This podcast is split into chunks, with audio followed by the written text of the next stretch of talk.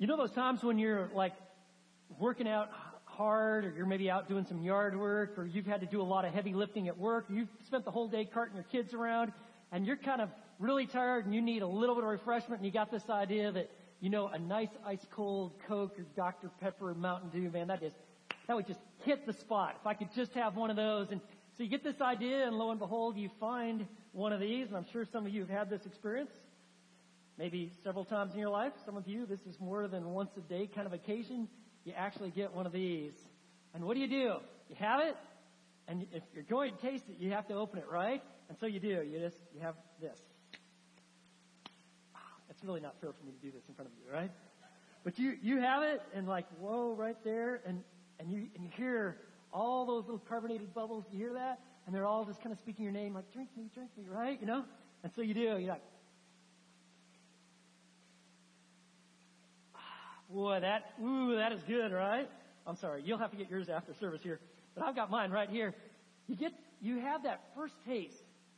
And what it does is it, it leaves you thirsting for more, doesn't it? You, you, you never like have one sip and set it down and forget about it, right? No, you just keep going after because that first initial taste creates in you a desire to have more. That's true of ice cold Coca-Cola, but that's especially true when you come to the Bible, especially the book that we're looking at, 2 Timothy. You have in an introductory two verses, you have this introduction of the promise of life. It's like you taste it and you want more. And so let's take a look at it. 2 Timothy chapter 1, beginning in verse 1. Paul, an apostle of Christ Jesus, by the will of God, according to the promise of life in Christ Jesus to Timothy, my beloved son, grace, mercy, and peace from God the Father and Christ Jesus, our Lord. We have in this final letter written by the Apostle Paul about AD 67. He is in a Roman jail, a prison. He knows that he is quickly going to face a judgment and an execution. It's highly unlikely, even though he's been in prison before, that he's getting out this time. And he's writing to his young protege, a man by the name of Timothy, someone he shared a deep friendship and, and involvement in many years of ministry together. He's writing what is most important to life. We could call it the masterpiece of classic Christianity. We know it better as 2 Timothy. And really, to understand this letter and the impact and what it means to have and to know the promise of life in Christ Jesus, you have to know a little bit of the background and the events that are taking place when this letter is written. If you've ever studied uh, world history, you know that at this time there is a man in power in Rome by the name of Nero. Certainly you've heard of him. Let me give you a little background. He's the Rome's fifth emperor. His reign begins in AD 54. Nero is a 17 year old young man, and all of a sudden now he finds himself to be the leader, the emperor of Rome. And for the first few years of his reign, it looked as if he was going to be an outstanding leader. There was relative peace. There looked to be a bright future. And it looked as if Nero would certainly be the kind of leader that would allow Rome to continue to emerge as this shining beacon of an empire, even though they dominated the people that they're around. But things get rather complicated and life gets twisted when you think of yourself as a little God, a god. And that was certainly the case for Nero. We know that Nero married four different times. He had numerous mistresses. And his life becomes complicated more so when all of a sudden now the legions of Rome are actually getting beat. And there were struggles and, they, and Rome could not quell revolts in Britain and in Gaul and in Spain. And all of this twisting and this narcissism that exists in Nero suddenly makes him become more and more brutal and ruthless. To give you some examples of of Nero and how twisted this man became. He had his own mother killed. And then some of his chief advisors, specifically Seneca and Burrus, men that he truly esteemed and seemed to really value their opinions, who these guys were actually trying to be helpful to him, he had them executed as well. And then because he needed more and more income to support his life habits, and he actually then started having some of his, the nobility killed, and he seized their fortunes. There were no checks and balances for this paranoid man and his egocentric tendencies. He also then had this just quest to be so well liked, and he wanted publicity. And so he did things that pushed him to excessive acts of decadence, chariot races that oftentimes led to the death of those who were riding in the chariots. Combat between gladiators became very common. And there was the gory spectacle of prisoners thrown to wild beasts. This was all something that Nero cultivated. But there is an event that takes place in Rome in AD 64, and I'm sure you're familiar with it, that really, in church history, begins to change everything for those who are these followers of the way, these followers of Jesus. In AD 64, there is a Rome, there's a fire in Rome that destroys the city. Many people believe that it was actually Nero himself that gave the orders to burn the city because they knew of his strong desire that he wanted to establish this massive palatial palace and to have it dedicated to himself. But in order to do that, he'd have to wipe out some of the structures that were already there. And so there came this idea that really Rome is burning because Nero had it set on fire. Well, this is not exactly what Nero had in mind. And so Nero needed a scapegoat, someone to blame for this fire. And there was this, they considered it like the sect of, of Judaism. These people of the way, these followers of this Jesus of Nazareth who they would not bow down and worship Nero as a god. They seem to be convinced that this Jesus, that he's like Lord, that he he actually was crucified. The Romans put him to death.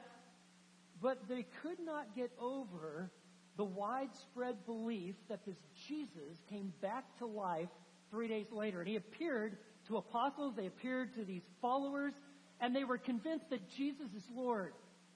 And so because they wouldn't bow down to Nero, and they were a growing sect that seemed to have such a passion for this Jesus, he identified this minority religion Christianity, those followers of Christ, as the ones who had set the fire. And so became this terrible persecution of the early church. It was filled with torture, executions, and Christians became Colosseum entertainment. To understand the times in which Paul is languishing in prison, AD 67, I'd like to read you an excerpt from a guy by the name of Tacitus. He is a first century Roman senator and historian who wrote of the persecution of these followers of the way, these early Christians. Quote, their death was made a matter of sport. They were covered in wild beast skins and torn to pieces by dogs, or were fastened to crosses and set on fire in order to serve as torches by night. Nero had offered his gardens for the spectacle and gave an exhibition in his circus, mingling with the crowd in the guise of a charioteer or mounted on his chariot. Hence, there arose a feeling of pity because it was felt that they were being sacrificed not for the common good, but to gratify the savagery of one man. It's in this environment, in the city of Rome, where Paul is a prisoner, that God has, through the inspiration of the Holy Spirit, Paul write one more letter.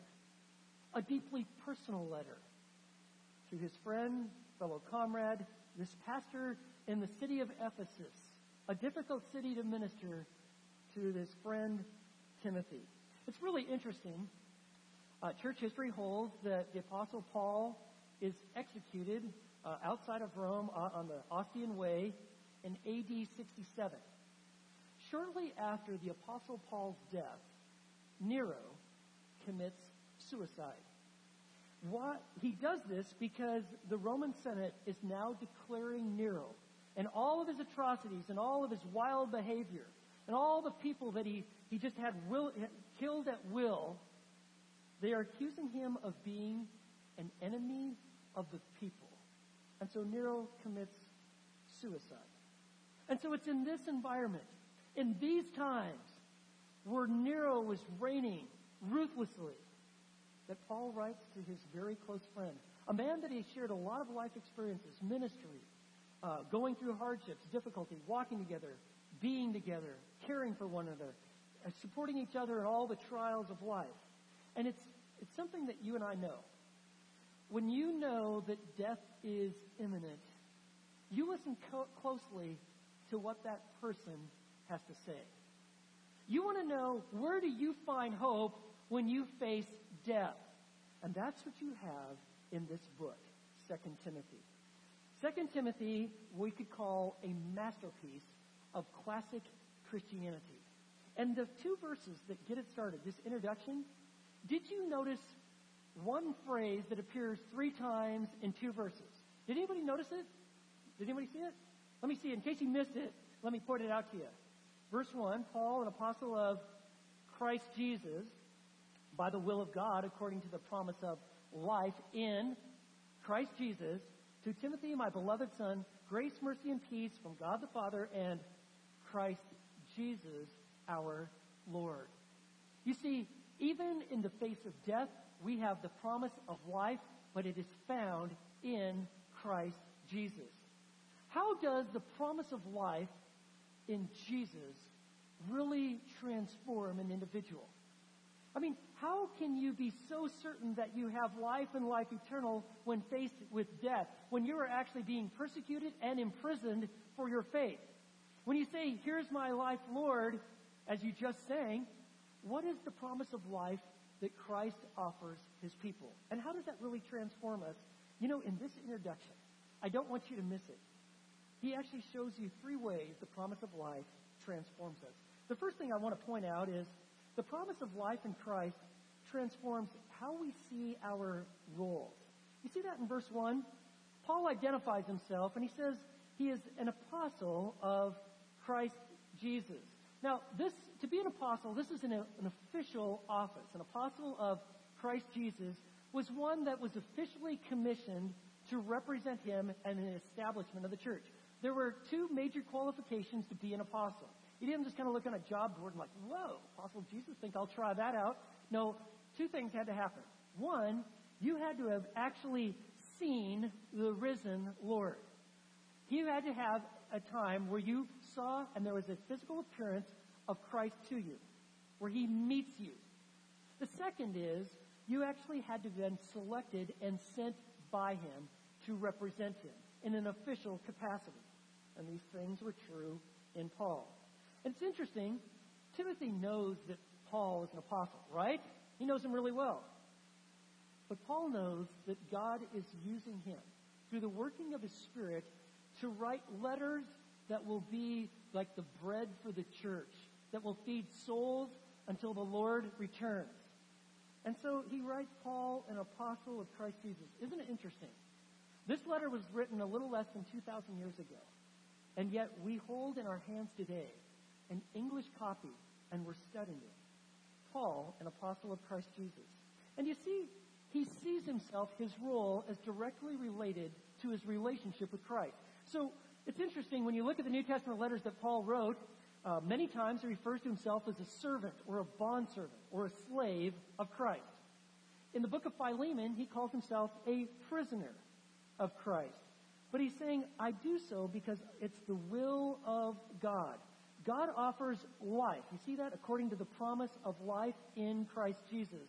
When you and I place our faith in Him, we literally participate in His, the death, the resurrection, and the new life that is found in Christ. This mystical union is so great, like it says in Ephesians 3.17, that Christ dwells in our hearts by faith. Or Colossians 1.27, it says that it's Christ in you, the hope of glory. What makes you and I a Christian is that we've been united with Christ. Paul wrote in 2 Corinthians that we are a new creature in Christ. the old things have passed away. Behold, new things have come. This is the life that Jesus offers you and I. Remember what Jesus said, John 10:10? 10, 10, the thief comes only to steal, kill, and destroy. But I come to offer you life. Life both abundant and eternal. If you want life, life even in the face of death, life eternal and full, life with God found in only one relationship, Jesus Christ. And Paul sees all of his life as my job is to tell people about the promise of life in Christ. And I want you to know that to be in Christ means that you're trusting in Him. You identify with Him. You see yourself as under His protection and His authority. That Christ is King and Lord of your hearts, and you see yourself as united with Him forever. And this relationship with Jesus, it changes how you and I go about our lives and how we live out our roles. It's interesting. As Christians, what we do and how we do it is to be an outworking of who we are. What we do and how we do it is to be an outworking of who we are. You see, our identity isn't in our roles. Our identity is in our relationship with Christ. And yet, so often, people find their identity in what they're doing and in their role. And they, we kind of identify, well, I'm this and I do this. This is my role. There's nothing wrong with having roles. In fact, God gives you these roles, just like God gave him a role as an apostle by the will of God. But your role doesn't define you. Your relationship with Christ does. And this relationship with Jesus changes how you go about your role. And so that's true of you and I. In your family, in our church, in our society, you have roles, but your role is given to you by God to reflect your relationship with Jesus. So no matter what you're doing, whether you're a parent or a pastor, whether you are an engineer or a hairstylist, whether you're a private in the army, whether you're a president, or whether you're working in a pet store somewhere, you need to know that you've got a role, and that is to represent Christ. You represent the life of Jesus to the people that you're around. It is the will of God. It's how he functions. And so you see the promise of life in Christ, you know what it does? It transforms how we see our roles. What is it that you're doing during the week? That is a capacity that God has given you to represent Him well. And it's our relationship with Christ, this promise of life in Christ, that allows us to see our roles differently. There's something else that I want to point out to you about this promise of life in Christ, how it transforms us. Relationship with Jesus transforms how we develop our friendships. Look at this. You see that in verse 2? He says, To Timothy, my beloved son. When he refers to beloved, this is a term used for those who are in relationship with God the Father through Christ and those who are fellow Christians, those who are in the family of God. They are partakers of this promise of life. They are dearly loved. You see, love is to permeate the body because love is actually the character of God. And he says, Timothy, my beloved son. Now, Timothy wasn't actually a biological son of Paul. As we trace uh, church, the early church, you see the Apostle Paul on his first missionary journey going and he goes to a place called Lystra. He proclaims the gospel. It is believed that this Timothy that he's writing to actually has become a Christian on this first missionary journey. Perhaps he actually heard the gospel, gospel from Paul himself. We do know this in Acts chapter 16 that when Paul makes his second trip into this area, he encounters, when he goes to Lystra, this young man named Timothy. We know this about Timothy from Acts chapter 16. His mom and his uh, grandmother are from Jewish descent. His father is called a Greek. He's a Gentile. And it's interesting, uh, in 2 Timothy, did you know that in verse 5 in chapter 1, Timothy's mother and his grandmother are mentioned by name? You see that? Lois, your mother, and, and uh, excuse me, Lois, your grandmother, and your mother, Eunice. And they are noted for having a sincere, genuine, authentic faith in Christ. But for Timothy's dad, all we know is that he is this Greek. There is no record that that Timothy's dad had a strong influence or really any involvement in his life. If Timothy's dad had a spiritual influence, and that's a big if, if that was the case, it likely was a negative one. To try to get Timothy to just kind of go along with worshiping Roman gods, which were really Greek gods the Romans just adopted and changed their names. But when Paul comes on the second missionary journey and he encounters this young man who is spoken well of by all the brethren in these two different cities, Paul wants this man to go with him. And friends, that's what happens. Relationship with Jesus changes how you see people and how friendships develop. For Paul, he understands that life and ministry are always better together. It's kind of like this. When you've got like-minded individuals that come together and work and minister together, you've got a synergism, like a one plus one equals three kind of effect. Ministry is always better together. And that's what Paul does. He takes this young man and says, listen, we're going to do ministry together. I'm going to pour into you and I'm going to give you opportunity. And I want you to know, just on a personal note, I am the recipient and the beneficiary of this kind of relationship. I believe I'm the product of godly men who poured into me and gave me opportunities, going all the way back as a brand new Christian at the University of Oregon. They gave me opportunities, they coached me, and they gave me opportunities to, to invest and engage in the ministry. And there were plenty of mistakes, and it could have always gone better. But they were there to coach me and correct me, encourage me, and friends, that's what happens. You develop friendships with people because the promise of life in Christ changes how we engage one another. And so let me, you know, just kind of give you a, some highlights about the relationships, a discipleship relationship that you find, how, how Paul built friendships. And I'm just going to give you some highlights here from the New Testament. There's a, uh, there are four characteristics that you see in the Apostle Paul that really seem to develop rich, deep, meaningful, purposeful relationships. The first thing is he was relational. And if you're going to have friendships that go beyond the superficial, you've got to learn to be relational, friendly, kind, smile on occasion.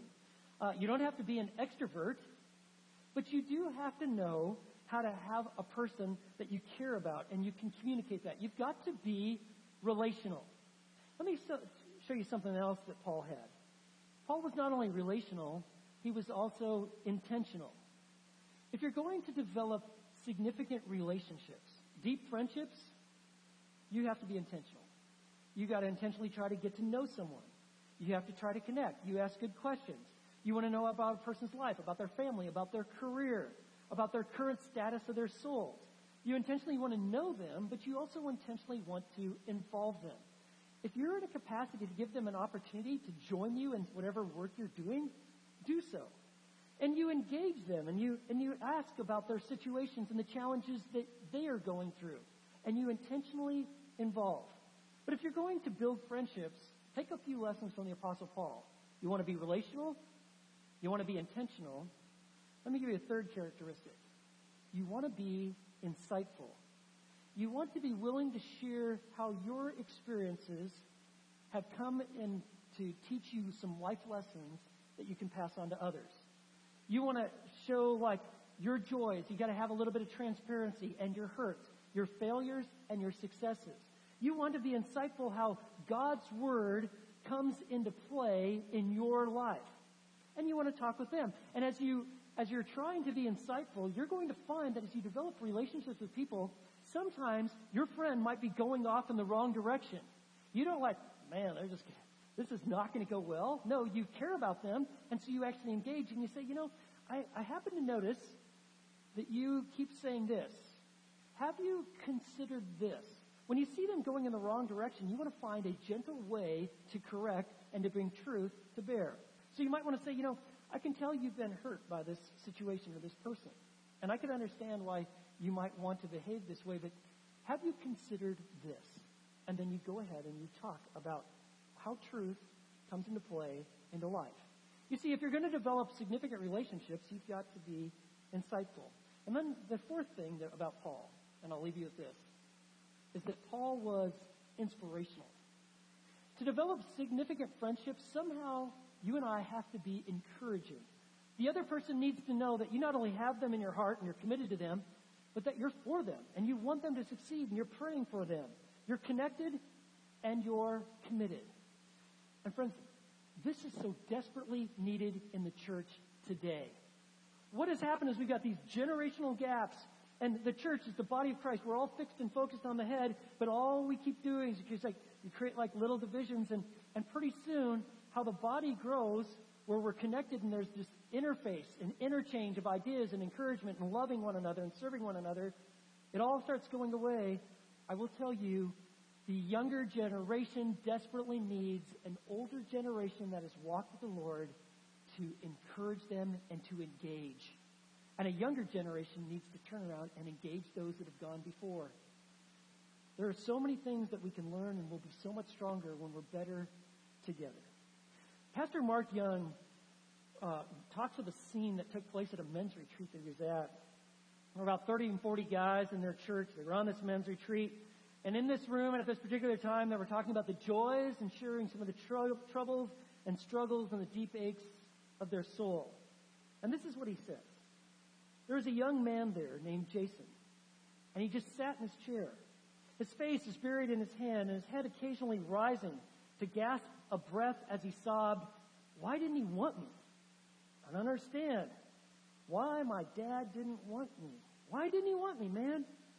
What's wrong with me? None of the other men in the room had the answer to this question. But most of us knew the problem. Young Jason was crying out for the acceptance and affirmation of his father.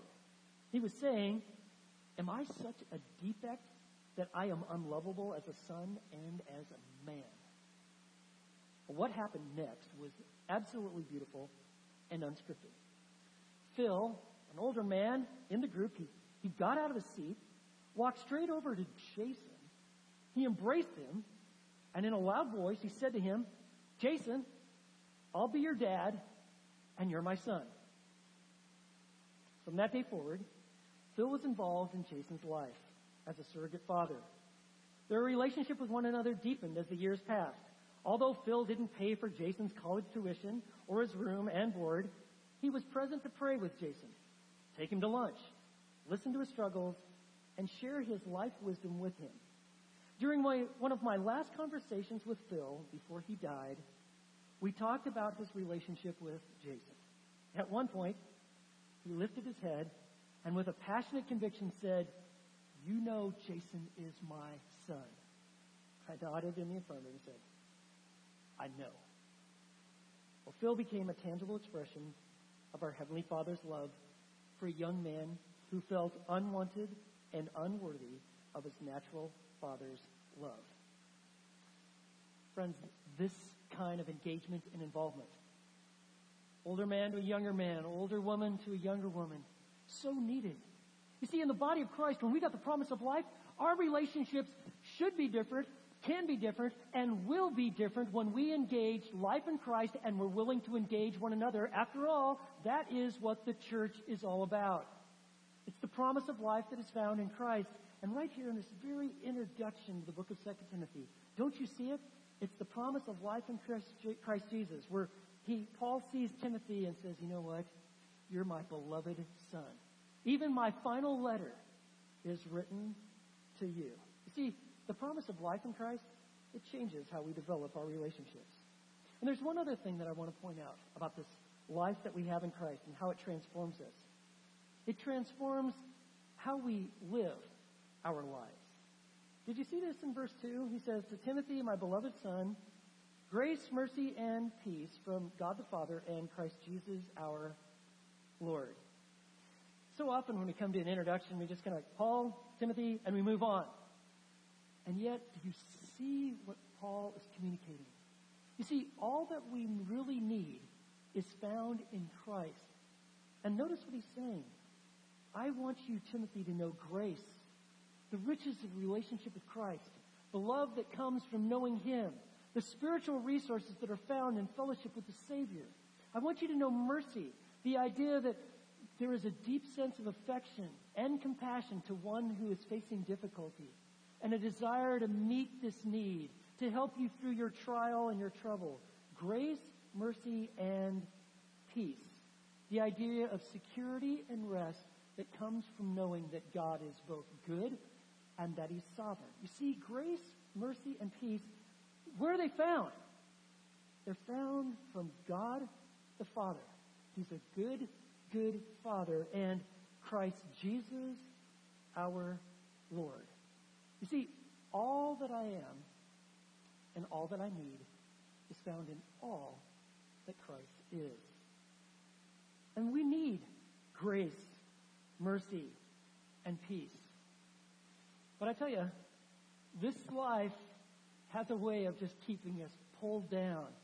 It is so easy to lose a vertical perspective, to actually go to the Father and the Son for grace, mercy, and peace.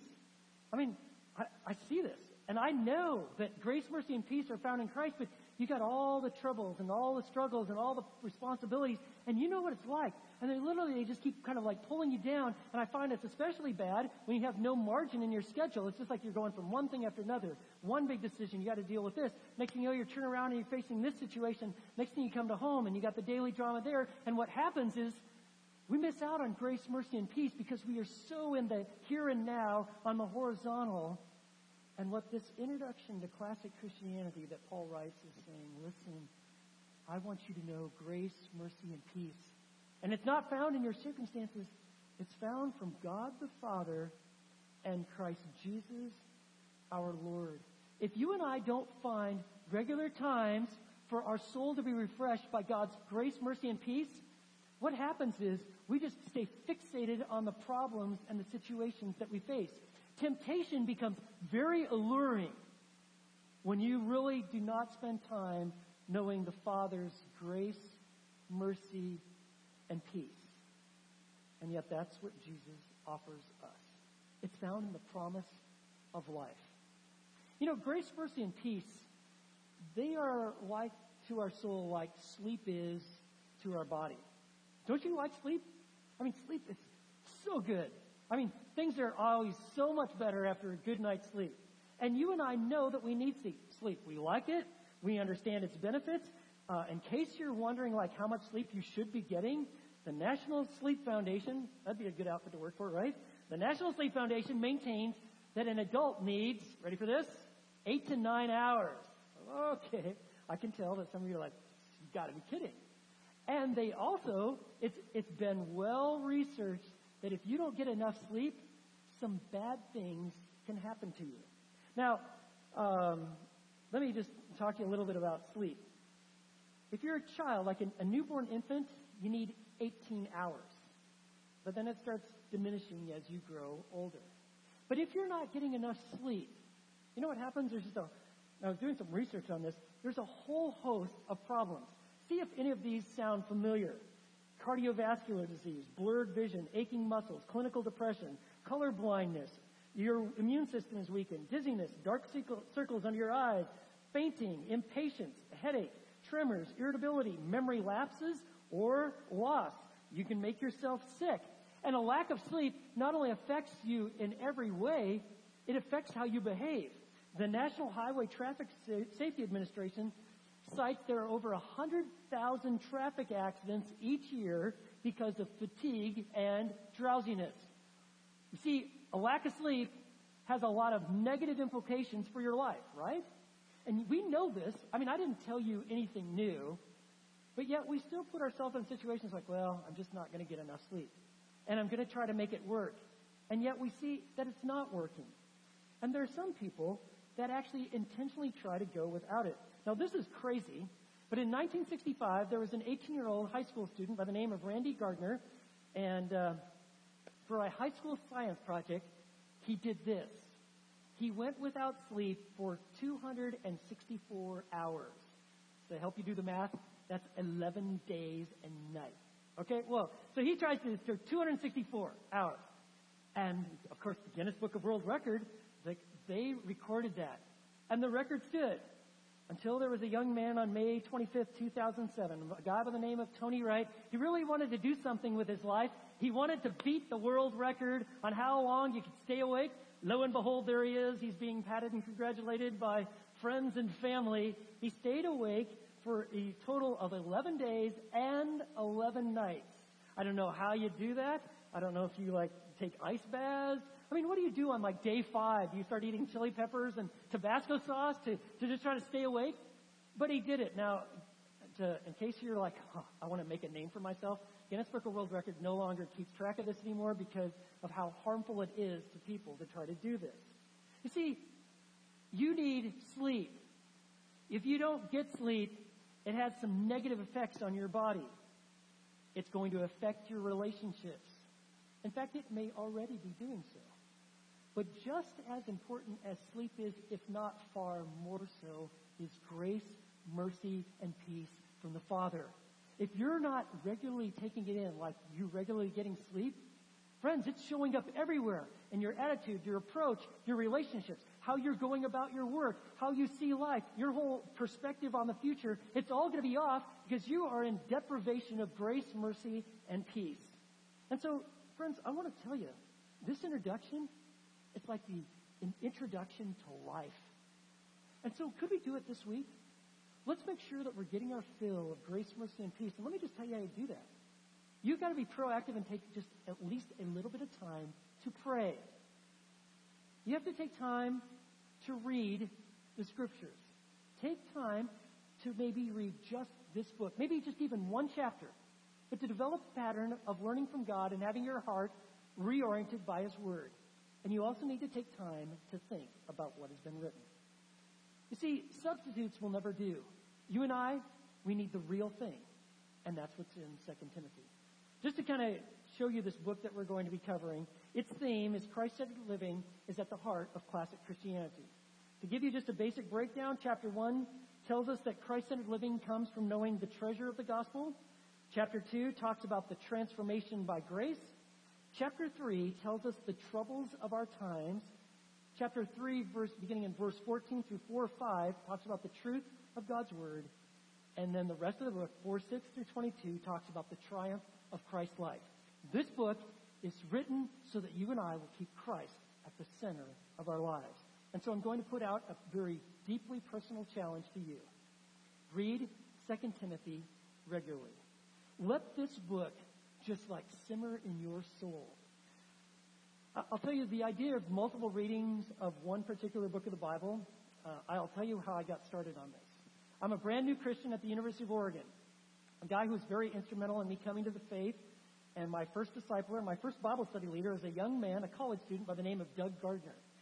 And we're having our Bible study at the Student Union, and I'm in an introductory Bible study. I know nothing really about the Bible and we're doing the fill in the blank Bible studies, you know, where half the answers are Jesus, you know. And so that's that's the one I'm in. And we finished that. And then one time Doug comes into our Bible study and he says, We're gonna do something different on this next Bible study. Something that I've been doing in the Bible study I'm in, and it has really completely changed the way I see Scripture. We're going to take a book of the Bible and we're going to read it a whole bunch of times. And I'm thinking, like, what's a whole bunch? He says, we're going to read it 50 times. Like, no. What? Reading something 50? I've never read anything 50 times. Not the back of a box of cereal, nothing 50 times. And I'm like, oh, this, this isn't going to be a lot of fun. But we all agreed that we would do this. And I'll tell you, 2 Timothy became home base for me. I didn't really know much about the Bible, but what I did, I knew from this book. It became kind of like my whole orientation. I saw how everything in life related to Second Timothy. All of a sudden I saw a flow. And this became home base for me. And friends, I'll tell you, this is my go-to book. When I'm going through struggles, when I'm going through trials, when I'm taking like a personal retreat time to reorient and, and try to ask God what my next steps are, this is my go-to book. And so I'm going to put this challenge out to you. Will you join me in reading 2 Timothy regularly? And what it does, this book keeps pointing us back to Jesus. It's like Psalm 34, verse 8 says, Oh, taste and see that the Lord is good. How blessed is the man who takes refuge in him. And so, you friends, I'll tell you, Jesus really changes lives. Taste and see. Let's pray. Lord, thank you for just this amazing book. And we ask, Lord, that you would use 2 Timothy to literally bring transformation and Christ-centeredness to our lives. And for someone who has come here today who's never trusted in Christ, would they, now that you have their full attention, just pray with me and say, Lord, I turn from self and my sin, and I put my faith and trust in Jesus, as Savior and the Lord of my life. And Lord, for all of us, we need to drink deep, deeply of the wells of grace, mercy, peace. So fill our souls that we might reflect your life and know the goodness of Jesus all of our days. This we pray in Christ's name.